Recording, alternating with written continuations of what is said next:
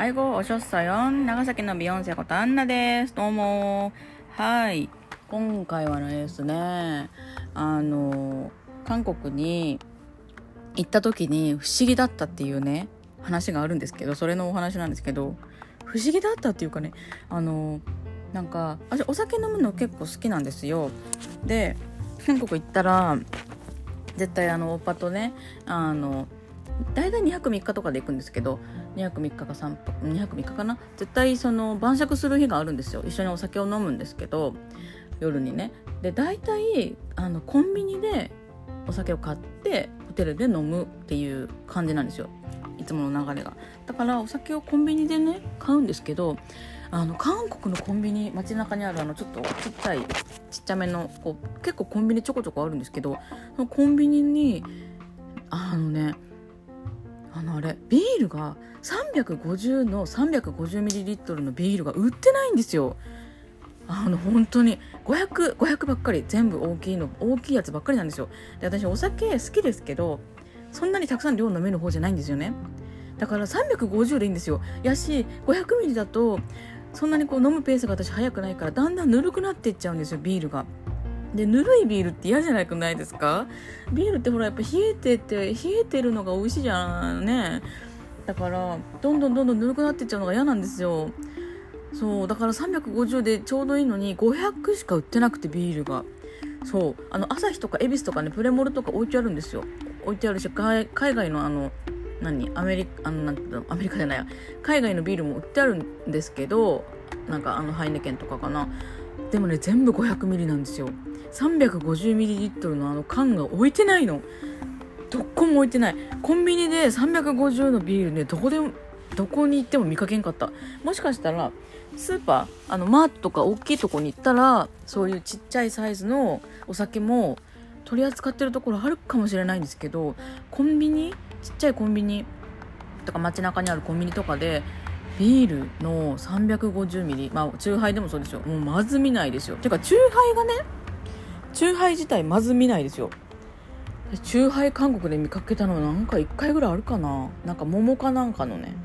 そうでも本当あの韓国行かれた方はねわかるかと思うんですけど日本ってチューハイの種類結構豊富じゃないですか。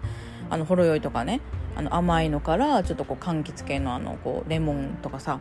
オレンジとかそういうスパイ系っていうんですか？そういうのまで。とか最近はあの何ですかね？レモンあなんだっけ？レモンサワーとかも流行ってるでしょ？最近。けど韓国はもうねほぼほぼお酒って言ったらもうソジュ焼酎あの緑色のちっちゃい瓶。かもうビール。かマッコリでもあんまり飲む人いないみたい。うんまあそのそうそう。マッコリも飲むでしょうけどあんまりご飯食べる席ではあんまなんか見かけんかな。私がうん見かけるのは大体もうあの焼酎とビール。ソメって言って焼酎ソジュとメッチュのメえっとメッチュってビールってことなんですけど焼酎とビールを合わせたソメっていうのをソメって言うんですけどね。それを飲む人とかもいるんですけどまあね度数が強いから焼酎飲まないんですけどね。あ飲まないというか飲めないというか。はい。だからあの甘いお酒ってあっちでその飲もうと思ったらマッコリはちょっとこう甘い感じなんですけど日本に売ってるあのほろ酔いみたいなチューハイってまずないですよ韓国には。はい。やし、うん、あるんだろうけど見かけたことないんですよね。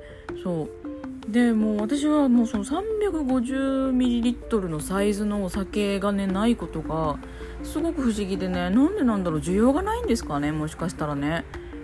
でもね私はそのやっぱ飲むペースが速くないものとしてはの速くないけどお酒が好きっていうものとしては 350ml のビール置いてほしいな。ないんですよ。どこに売ってあるんだろう。そうもうほぼほぼ500しかないんで。行った時にねこうお酒飲もうって思ってコンビニ寄った時に多分500を買い付けてる人は何とも思わないかもしれないんですけど350ばかり飲む方は探すと思いますよ。ほぼほぼないんでね。はい。そういうことをねそこをめっちゃ私びっくりしたんですよね。それ最初行った時びっくりしたっていう話を思い出したから。そうそうそう。うん。焼酎もね飲めるように、ね、なりたいなーって思ってるんですけど強いですね。でもやっぱ韓国の人お酒強いしすごい飲むし。中には弱い方もいらっしゃるんですけどね。あっちに行ったら鍛われるのではないかなっていうふうに思ってます。はい。ということで今日はあのビールの 350ml のカンカンを韓国では見かけないよっていうね話でした。はい。ということではい。今日も聞いていただいてありがとうございました。またねにょーん。